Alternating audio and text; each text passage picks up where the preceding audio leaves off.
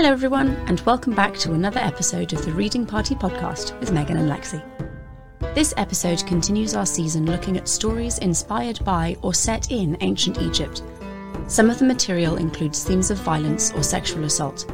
It is not suitable for under 18s. We hope you have your favourite beverages and snacks ready to go, because we've got our teas and are ready to start spilling the tea on our latest ancient story.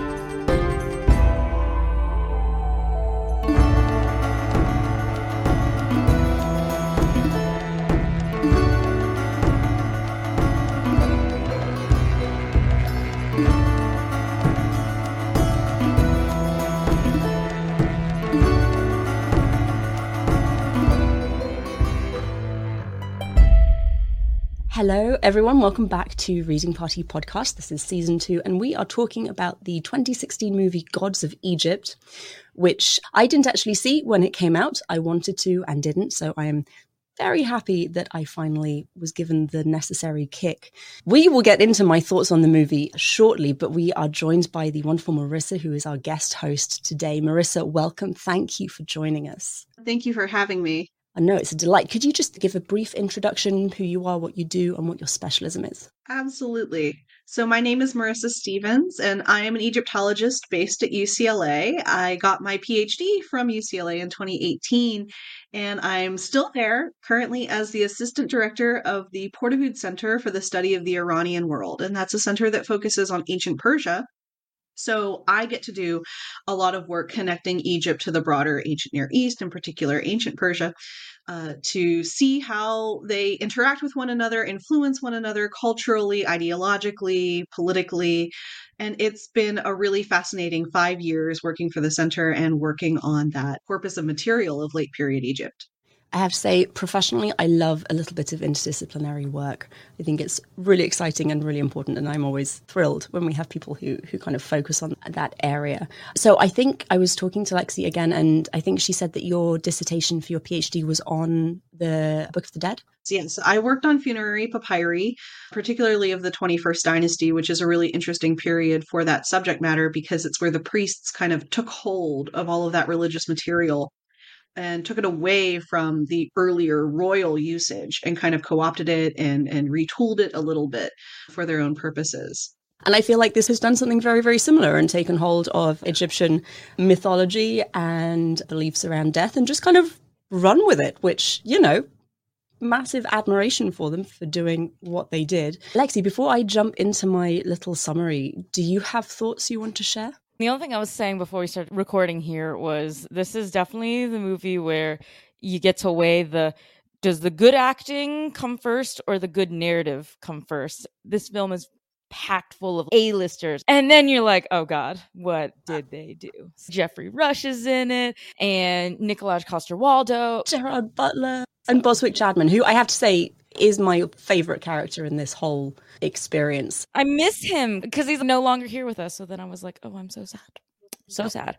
But we have so many things I'm sure we can get into. So, yes, Megan, why don't you give us your fun little summary of what happened in this film? So, the film is narrated by a, a young man called Bek, who is a thief, essentially. We don't know where he came from, what he does professionally. He just wanders around stealing shit.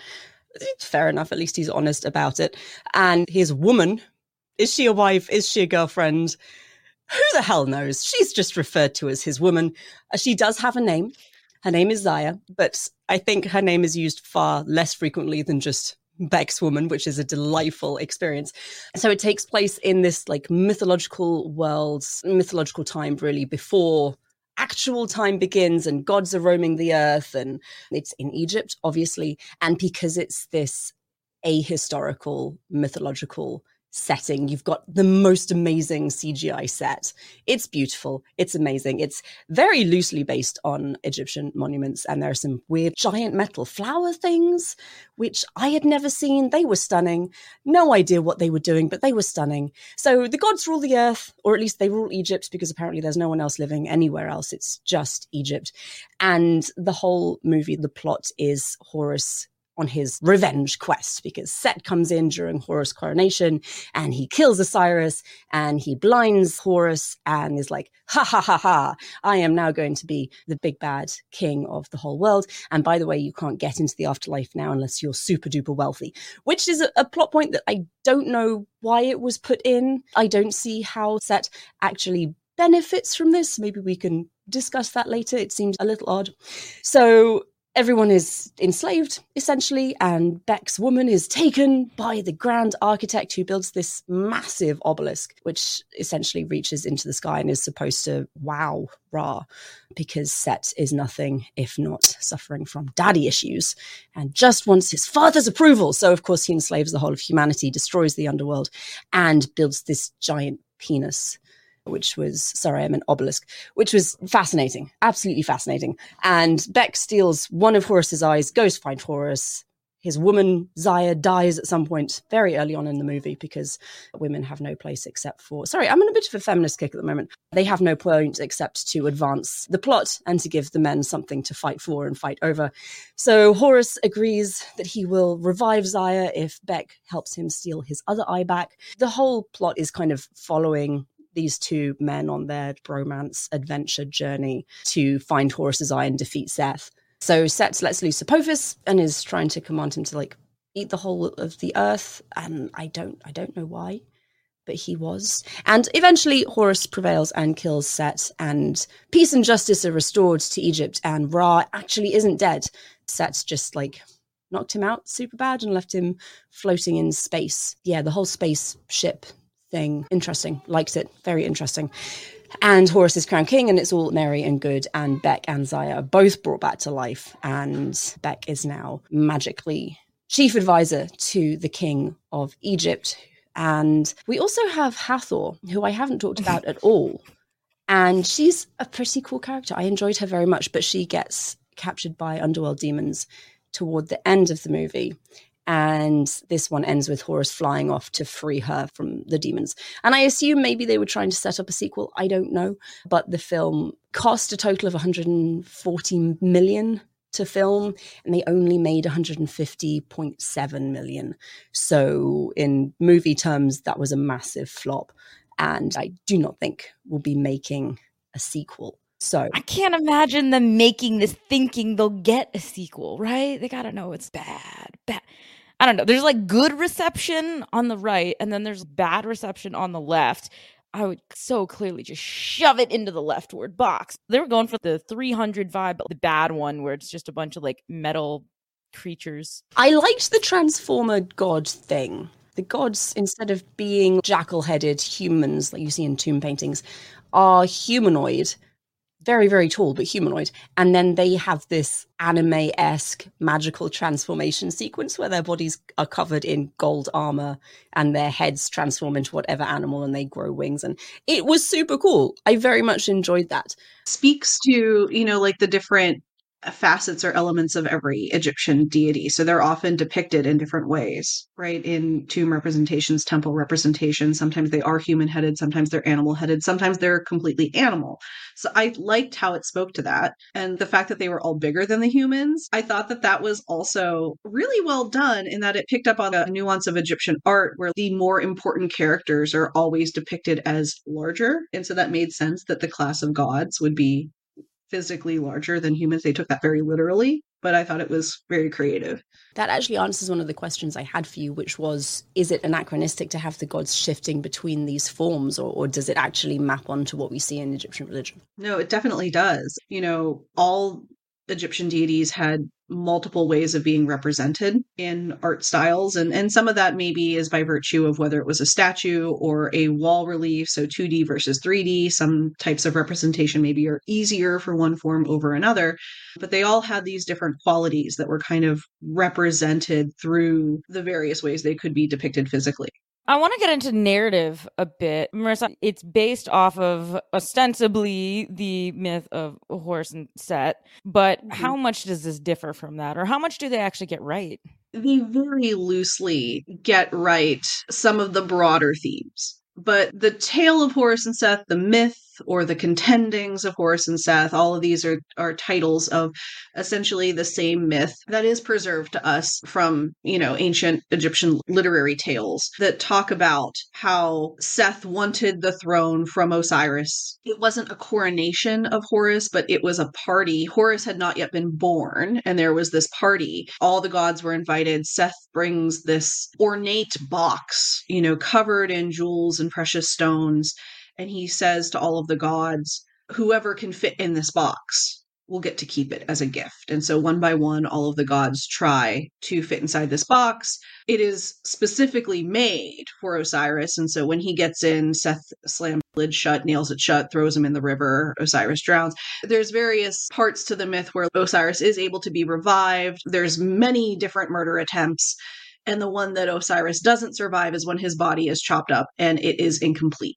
And even though Isis collects a lot of the pieces, he can't be revived because the penis is still missing. But she finds a substitute wooden penis and she's able to impregnate herself with Horus. And that's where Horus comes in. He is raised in secret in the Delta marshes. And then when he's grown, he avenges this era of seclusion of Horus, right? And then he comes back later when he's ready to avenge the throne. So then it sort of deviates at that point even more from the myth where Horus and Seth are now essentially debating one another in front of a tribunal of gods and you get a lot of monologues about the nature of kingship and why one is more suited than the other and all of the gods are divided on this and they can't decide is inheritance to the eldest son important or are there other characteristics that are important right? In, in a lot of societies that have a notion of hereditary monarchy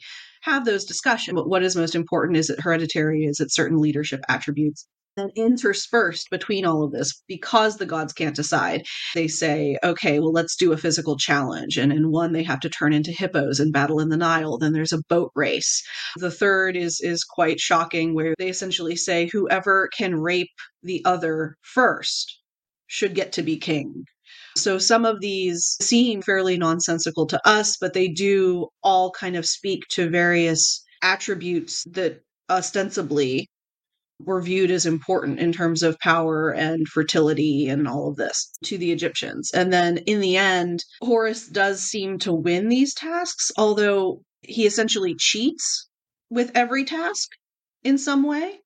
And some gods celebrate his creativity, and others say, no, this was not fair. But then, in the end of this myth, a god that has not been present, actually a goddess, Neith, who has not been present at any of these proceedings, finally shows up in the 11th hour and essentially says, I don't know what all of you have been doing, but this is nonsense. And let me tell you what true kingship means. And she has this speech about how it should be hereditary, it should go to the son. It kind of sets up primogeniture in Egypt.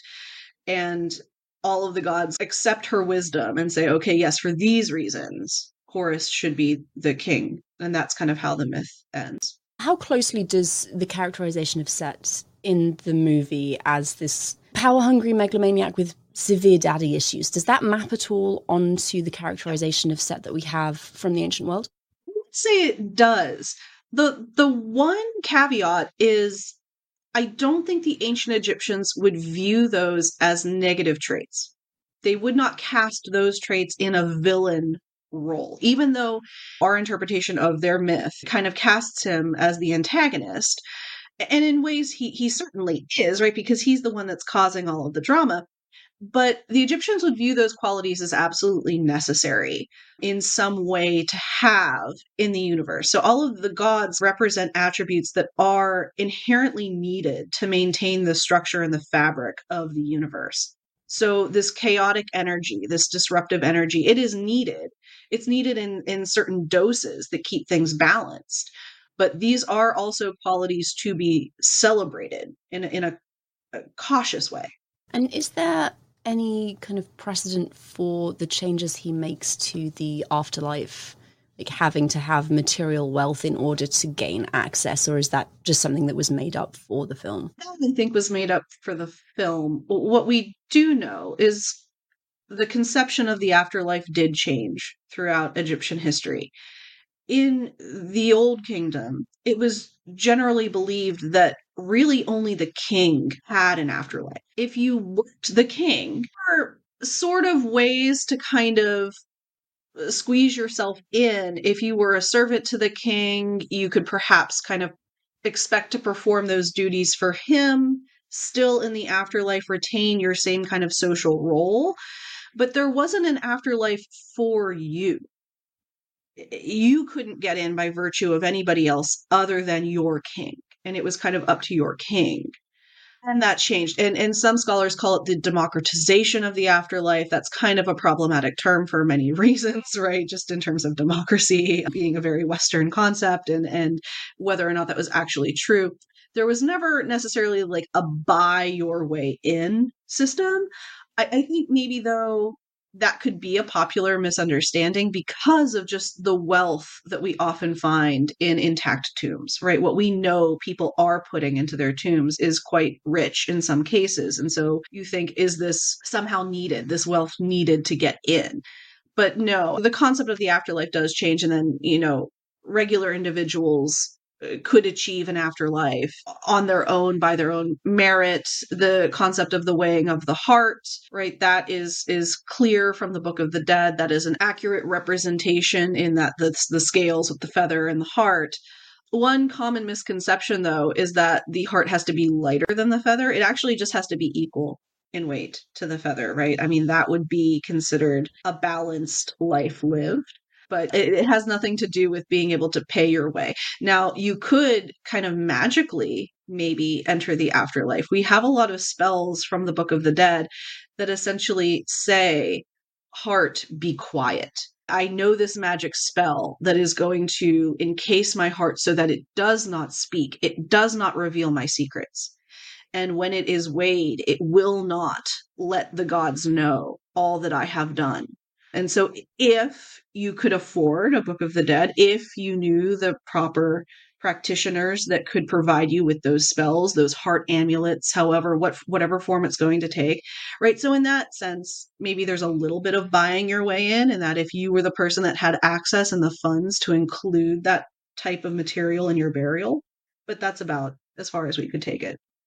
It was quite odd because we did get a few sequences in the underworld, and there was that one poor lady, I think, she was like, Yeah, I have nothing. So she drops one sad silver ring or, or, something and she dissolves into the spinning whatever afterlife portal in a film that is not afraid to show monsters, like monster monsters, they don't have the Devourer Souls. And I was real sad because mm. this was an opportunity to showcase Egyptian mythology and real elements. So I found it really odd that they didn't have that.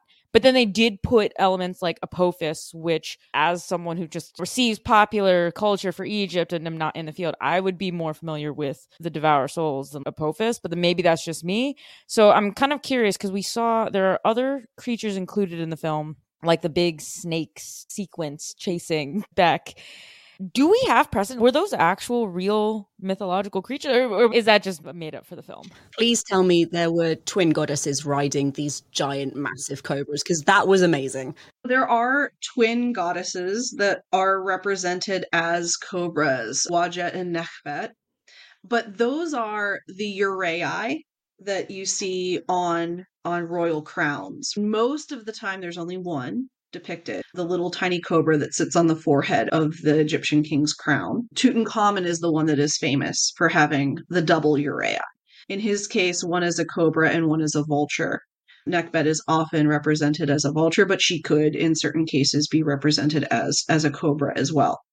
Those are meant to be protective deities for the king, right? The fact that like you have these two like fire spitting serpents like right on the forehead of the king is meant to protect him as well as show his power and authority do we have any myths that describe them being giant serpents that that ransack Egypt?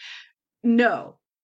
But uh, we have a lot of depictions of the underworld where there are these giant cobras and snakes that spit fire and are essentially meant to represent a sort of pits of hell concept, a place you don't want to be in the afterlife. You don't want to be in that portion of these snakes and serpents and everything. But then I also think maybe, and maybe I'm being too wishful thinking here, they were touching on the myth of the sun's eye which is a point and i feel like many religions have a story where the creator god at some point regrets his decision on creating mankind and so in this myth, Ra sends, it's normally Hathor, but in different versions of the myth, it could be Sekhmet, down in the form of like a lion to slaughter all of mankind. And then eventually he regrets his decision, has to call her back. There's, of course, problems with how to get her back because she's so dedicated to her mission, but eventually they do, and some of mankind is spared. So it's one of those types of, of stories that we, we see throughout many, many religions.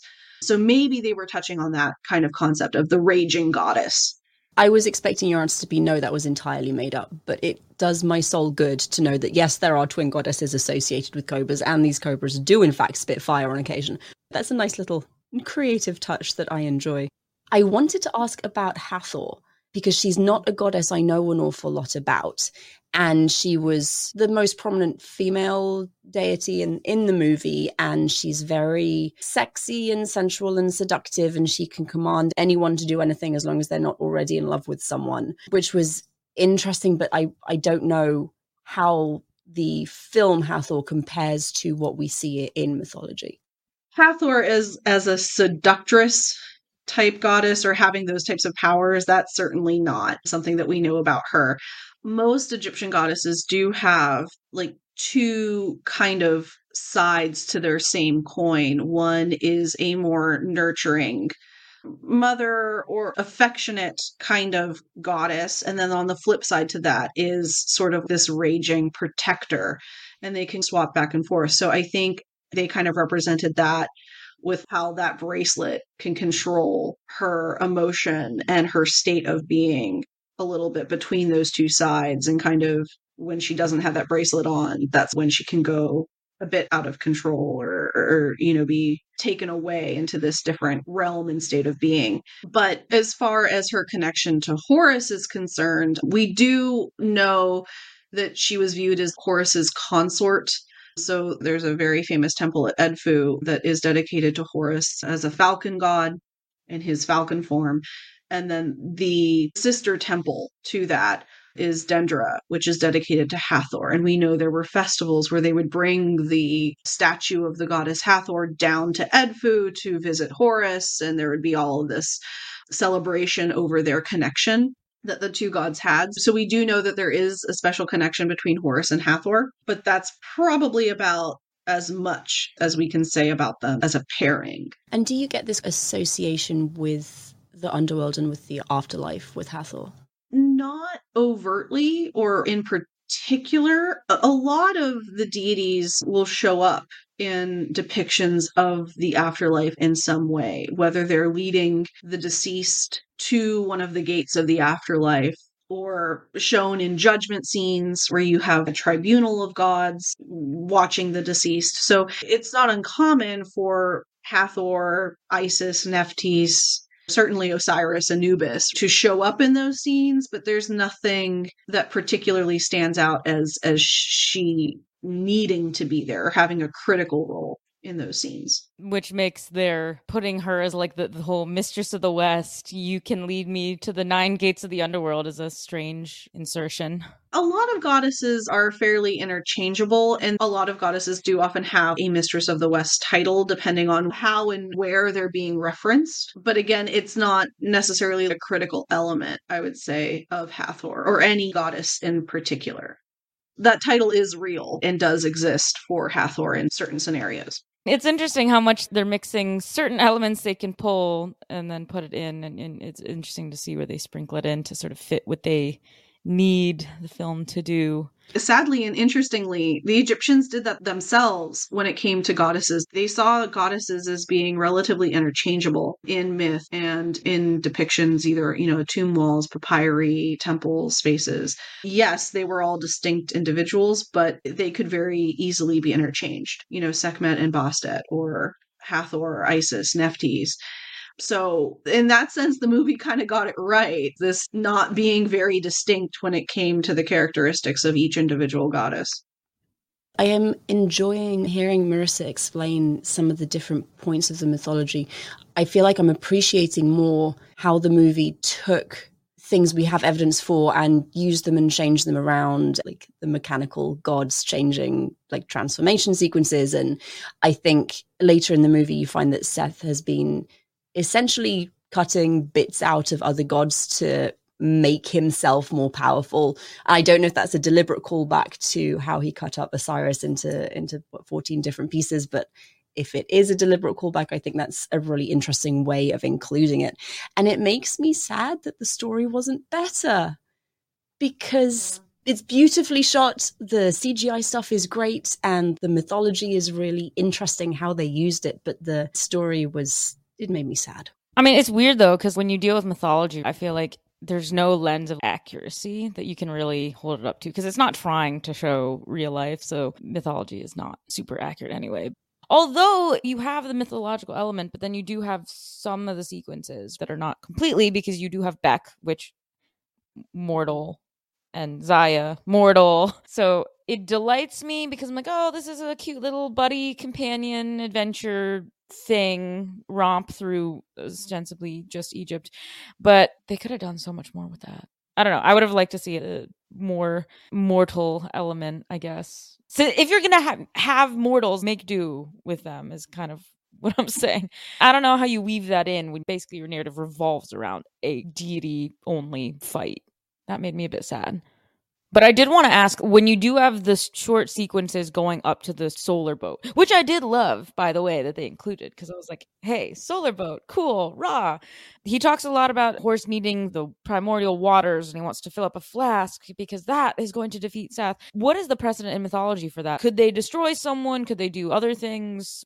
The primordial waters of Nun are everything and nothing all at the same time. We we don't have any descriptions saying they have certain powers to do X, Y, or Z, but it's a fascinating concept where essentially there was nothingness and that nothingness to the Egyptians were these primordial waters of Nun, but but they had such generative energy that all of creation could essentially spring forth from them. So, in that sense, I would assume those waters to be incredibly powerful. And if they could be harnessed by a god to defeat an enemy or to bring forth new life, I guess they could have those powers. I mean, again, the Egyptians didn't tell us that explicitly, but seems like a pretty creative modern interpretation of what those waters could potentially do.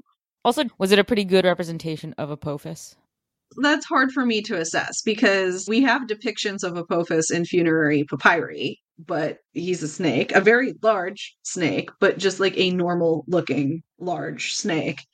So the giant worm with eight rows of rotating teeth and things like that. I mean, clearly that is not an ancient Egyptian depiction of Apophis, but I don't mind these types of modern interpretations. It works for the movie. I think I think he is again cast as obviously a villain or a creature that is being harnessed for evil purposes, but I don't like considering Apophis necessarily evil. Apophis is meant to represent essentially like the most chaotic force possible in the universe. And he is anti creation. And so creation is not something that was a one and done concept for the Egyptians, where, okay, the world's created, we're done. We can put down our tools and take a break. Creation was always perpetually happening. And so every night, Ra would need to battle Apophis, not kill him, never kill him, because he's a needed figure. He is needed for creation, but he needs to be subdued every night so that creation can perpetuate himself. If there is nothing to challenge creation, there's no progress forward or progress cyclically to allow creation to reinvent, to recreate itself. And so Apophis is considered a very needed element in the universe. And then when Seth eventually, as his punishment for doing all of this and challenging and trying to take the throne, Seth is the one that is placed on the prow of Ra's solar boat, and he has to be the one to battle Apophis every night. I find that to be probably one of the most beautiful concepts in Egyptian mythology because you now have the two most chaotic forces in battle every single night to allow creation to continue and order to prevail. And it's only the negation of those two chaotic forces that really allows and perpetuates the good in creation. Oh, that's so cool. That's so cool. D- Definitely did not know that. I just love learning about Egyptian mythology, honestly. Maybe not from a weird Hollywood bust. Megan, you'll love this. So, when you have that great scene putting the parts together to make Super Seth, I thought of Maya Deane's Wrath Goddess Sing, and I was like, oh my God, it's like Transformer Kirby. He's swallowing everyone and then comes out with their best attributes. It's Transformer Kirby brought to screen. It absolutely is. It's perfect. I love it. If I was going to market this movie, I'd be like Transformer Kirby Seth. Done. Just done. I'm assuming that each of the, the things that he ripped off of the other gods had a reason. What's interesting, you want her wings and his brain and the other thing. It speaks to the best quality or attribute of every god. So Thoth is the god of wisdom. He's the brain you want. You know, so like he went through and took the best quality of every god, or almost like the power of every god.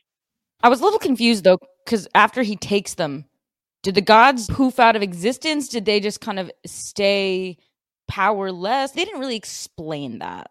would assume they would stay powerless unless Seth actually killed them because like Horus's eyes for him the vision was the most important power that Horus had. And if you recall the very beginning in the coronation when Horus and Seth are fighting the first time, they show through the eyes of Horus how he can see and how he was going to have the perfect shot at killing Seth at that very beginning and then like a flash of light temporarily blinded him and that's why he missed that shot at killing Seth. And so that was kind of the clue in that Horus's most special power is his vision and his sight. He took the most important power from every god to kind of make him infallible or, you know. Was just curious because, yeah, I realized like you see Horus is ostensibly fine when he's blinded. Not fine, but like fine. Yeah. But then, like, you have that scene when he rips out Thoth's brain, he kind of collapses and then just doesn't move.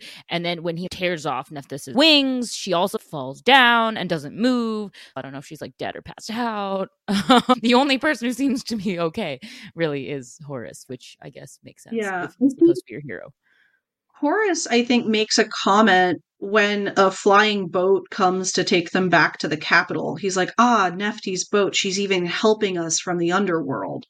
So it seems that altercation with Seth sent her to the underworld because she can't survive in this realm without her wings. But she was still able to send her boat, flying boat, to help them. So I don't know. Maybe they're existing kind of like in the world of the dead. I don't think they put that much thought into it, unfortunately. They didn't, but then because you have the end when they're all happy and he does get his crown, you see half the gods revived, but then they're like, yeah. oh, so where's Osiris? Oh no, he's dead. He he's gone. And then also his mother as well. Oh yeah, she she's gone too. And you're like, but that's Isis, so she shouldn't be gone. But apparently she is. So it's just weird how some of them you clearly saw them at the end. What distinguishes between dead and not dead? But okay, fine, whatever. I'll I'll go with it because they probably really didn't think that much into it. But you know what? The one thing I did also want to bring up because it reminded me a lot of Odysseus' voyage to the underworld, which I know, Megan, you're like, how? Why? That was so shit. I hated that. Because this also is a movie that lends itself to, and I don't know if it's because Egyptian mythology might just be a good fit for it, but I found a lot of weird Christian narratives and parallels shoved onto it because you take a myth that is not, but has all the elements because it, presents a very morally uncomplicated narrative where it's like, oh, clearly good versus evil. And we have helpers and we have bad people. And then you have that contrast visually with the underworld scenes where it's very dark and gray and blue and sad. And then you have Egypt and it's, for the most part, beautiful and colorful and amazing. And so there's that visual and tonal difference. Megan, I feel like you're really good at spotting weird Christian parallels just because of the work you do. Did you also find that it was trying to shove Christian morality narratives in your face? A little bit, I think, especially right at the end when you have Horus reinstating the do good to others as the primary means to get into the afterlife obviously that's something that's a, a message I can get behind. I think we should be nice to each other. But if I was going to identify anything, I think it would be that. And also the very overt fire association with Set and this pit of fiery doom that they want to put the waters of creation into, and then the fire breathing snakes, and then Set stole Ra's fire spear. I, I don't think it was as overt as Odysseus uh, voyage to the underworld because that just smacked you in the face with the Bible every five minutes. I mean, it's true. We don't have a Hellfire Cross in this one with a very Christian name. But no, it was just interesting because as Marissa's been explaining to us, all the things we think were like bad quality, bad, bad, bad. She's like, no, actually necessary. The fact that the picture we got of Egyptian mythology is very complicated. And the fact that, like, instead of a straight up duel of good versus evil, you killed my daddy, so you're bad and I should be king. The fact that they had to go through all these contests because they actually don't know who should be king. I'm like, that's that's very complicated. Now, I don't know how you show that in the hour and whatever movie. Fine, valid point, but it can be so much more complicated. So the fact that it was stripped to like, you killed my father and you enslaved people and did all this, so therefore you are very bad and you are the devil figure, and so I am good. And it's like hero's journey it was definitely a very black and white picture of Western moral values placed onto a mythological ancient Egypt with predominantly white actors, which is something that the movie's been criticized for heavily elsewhere. I definitely think in that Western society is very often very Christian, and this movie is playing very heavily on those Western values. I, I think you've got the Christian sentiments coming through there definitely. And I think that the goodies versus the baddies in this was very, very black and white. I mean, more than I think Hollywood typically is set has no redeeming qualities. They kind of try and shoehorn it in right at the end when he's confronting Ra and he says, Why was I never allowed to have children? And I did all of this so you would love me, daddy. And you're obviously supposed to feel some kind of sympathy for him, but I mean, he's enslaved the whole of the human race by that point, and there's nothing really there to sympathize with and Horus is unremittingly like good and positive, and he has this brief blip when he has his eyes stolen, and he's not a terribly pleasant person, but his character development is almost a vertical line straight up. It takes 0.3 seconds for him to grow a backbone and then start thinking about other people. The intended character developments weren't terribly convincing, and you start with like a good guy and a bad guy, and you end with a good guy and the bad guy, and there's very little in terms of grey shading in the middle it's not like a turn off necessarily, but it does color how I see it. I have a problem generally when you want to use something that's so very different from our own, and then you make no attempt to get at the heart of that in any other way than superficially. They had weird costuming choices. Set design was fine, I guess. I don't know. It's funny because I was realizing that when I think of movies about Egypt normally, you never get Egypt in its like full splendor. It's usually an Egypt movie where Egypt is falling apart and the pyramids are in ruin or the land is in ruin.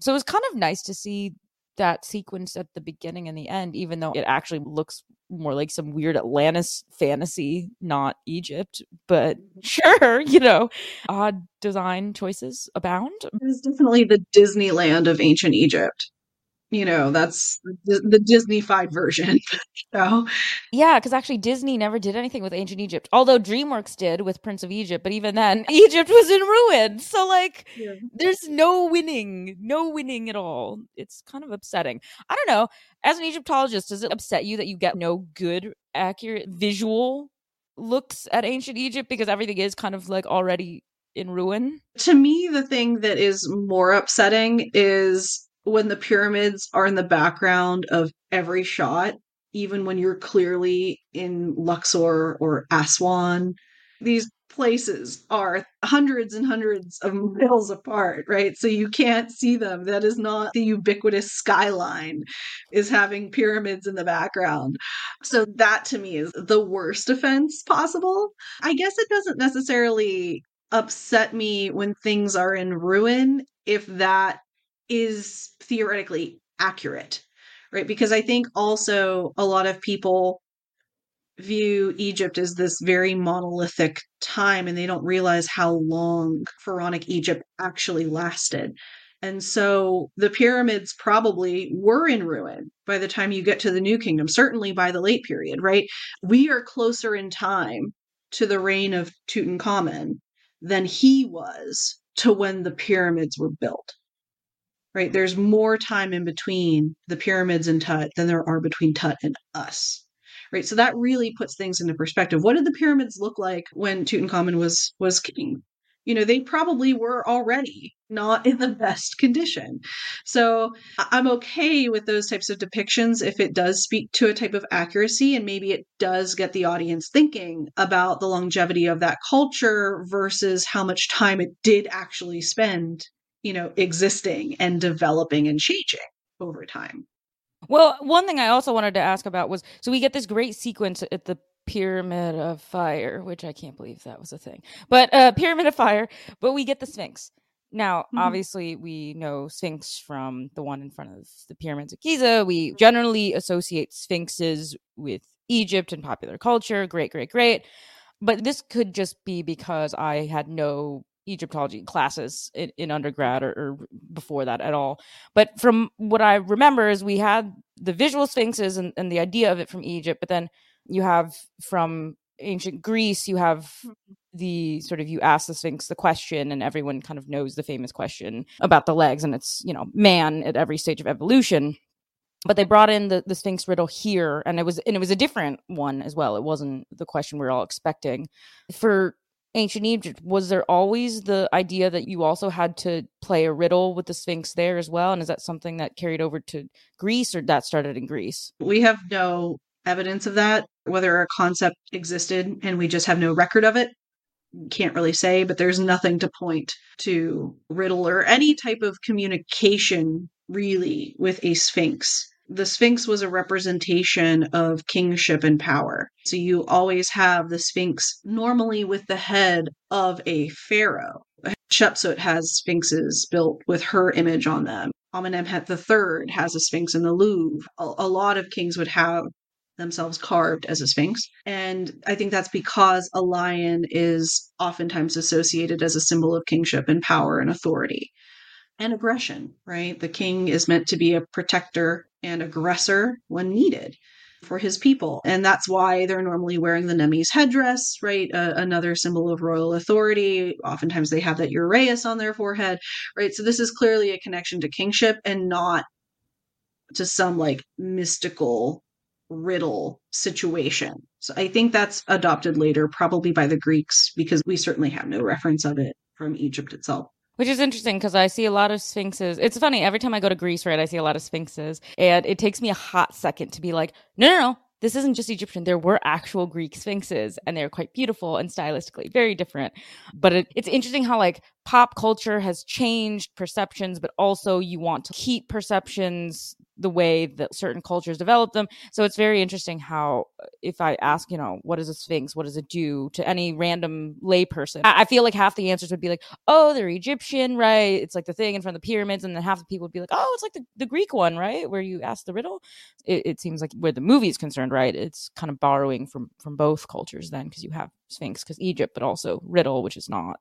So it's it's interesting, and I like the idea of big, you know, face of person onto animal mm-hmm. body. You know, we see these. I'm Megan knows I'm obsessed with Lamassus. I mean, rightfully so. Lamassu are incredible. I'm just sad like Greece doesn't have some big thing where you have animal body and human head on it. But you know, I guess we're not we're not cool like that. so we're going to start wrapping up in a minute, but I wanted to ask you both who your most favorite and least favorite characters were. Oh my gosh. I always root for the villain when I watch movies. So I think I think I'd say I like Seth the best. I mean, he's super um, hot, so he's got like that hot dark energy. E- e- yeah, even how he is depicted.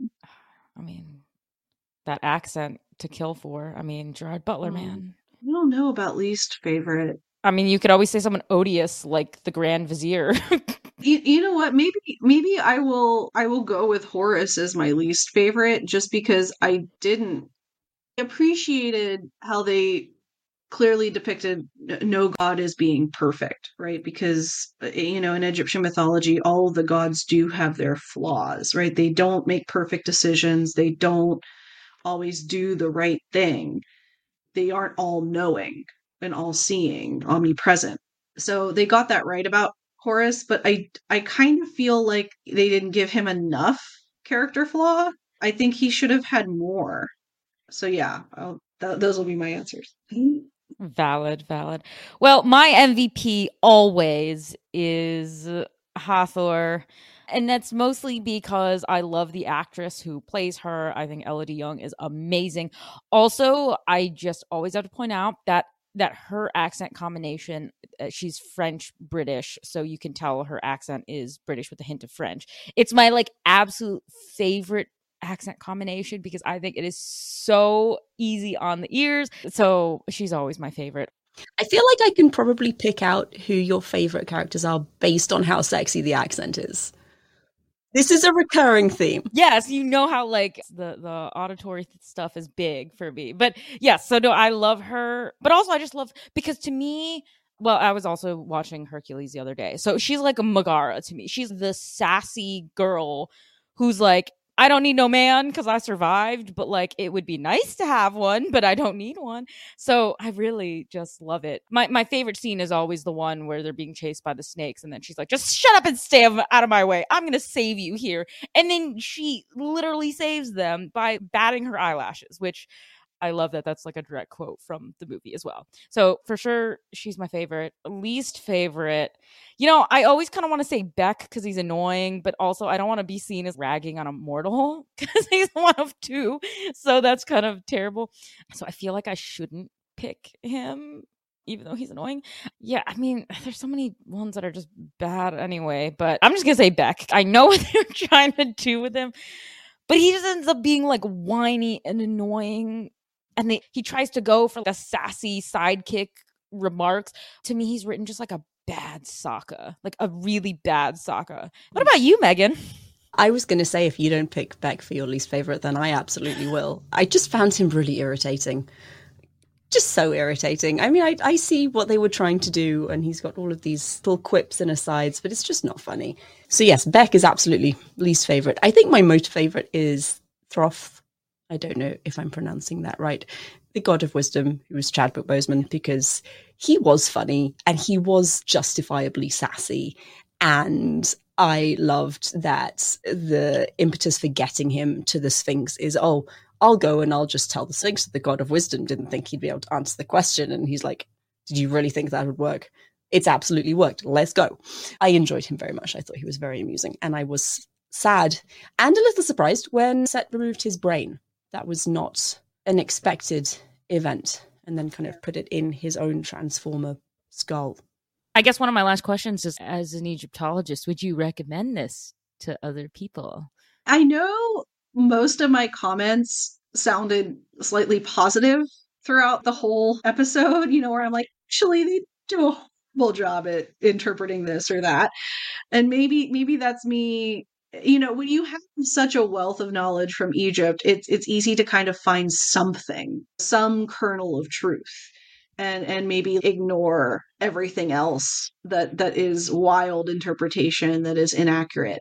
I'll always recommend a movie about egypt just because i love egypt. I think other people should love it too. And if this is your gateway in then that is awesome. But if you're looking for historical accuracy if you're looking to learn something I don't think you're necessarily going to learn it by watching this movie. But if you're looking for a good time, if you're looking for some fun battle scenes that are completely unrealistic with superpowers and, you know, crazy demons and stuff like that, then go for it. It'll be a good time. I think I always put this movie in the category of so bad it's good. And if you do watch it, I have one Easter egg for you to look for. And that is in the first scene where they find Thoth and he is compiling his encyclopedia of everything. And you see him holding a head of lettuce and being like, well, what is the meaning of lettuce? And like what are its essential qualities? And he's pondering over this. And that is a huge easter egg for egyptologists. It's hilarious because in the original contendings of horus and seth i mentioned the third challenge is this strange rape challenge and i said that horus essentially finds a way to cheat at every challenge and he doesn't want to rape his uncle, which I guess is a redeeming quality for him. And so instead, he has Isis help him in placing his semen inside a head of lettuce because they asked Seth's gardener, What does Seth eat for breakfast every day? And the gardener says, Every day he takes a morning walk through the garden and he plucks a head of lettuce and he just chows down on this head of lettuce. And so they said, Okay, this is this is what we're gonna do. We're gonna hide it there, and then he's going to ingest this semen. And then we can tell all the gods, you know, my semen is inside Seth, and that will not be a lie right? That will be absolutely true. And and so that's what happens. So they announce to the gods, and and of course Seth objects, and he says, uh, "Absolutely not. I know for a fact it's not there." And they ask Thoth to magically prove it. And so Thoth does this spell, and this blob of semen comes out from the top of Seth's head and and to to prove that that it was inside him. And as a side note, they didn't know what to do with this floating ball of semen. So Thoth sent it into the sky and created the moon. So anytime you eat a Caesar salad now or look up at the night sky, I want you to think of Egyptian mythology.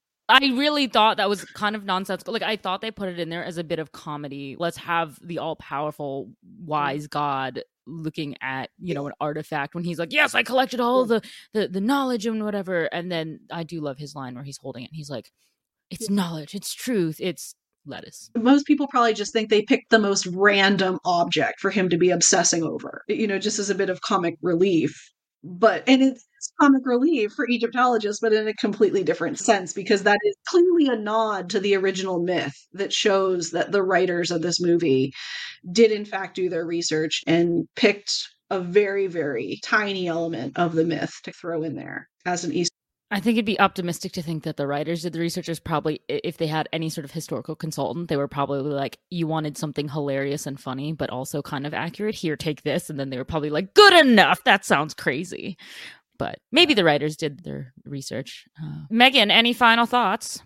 No, just that uh, I have heard that myth before and I completely not twigged that that's what they were doing with the lettuce and Thoth. So that was beautiful beautiful. Love it. But would you recommend it to other people? Only if they want an awful film to watch and laugh at. Yes. If you want a good movie, I'm not. I'm not going to recommend this even a little bit. Drunk at 3 a.m. or with friends, kind of like Voyage to the Underworld. It's one. It's one of those deals. Yeah. Okay. Well, anyway, thanks for joining us, Marissa. This has been super fun, super informative. I hope that other people learned as much. So join us next week for another episode of Reading Party Podcast. Bye. Hey, thanks for listening. Don't forget to leave us a review, and you can also follow us on social media at the Reading Party Podcast. If you'd like to leave us a book or movie suggestion, then email us at the readingpartypod at gmail.com. See you next week.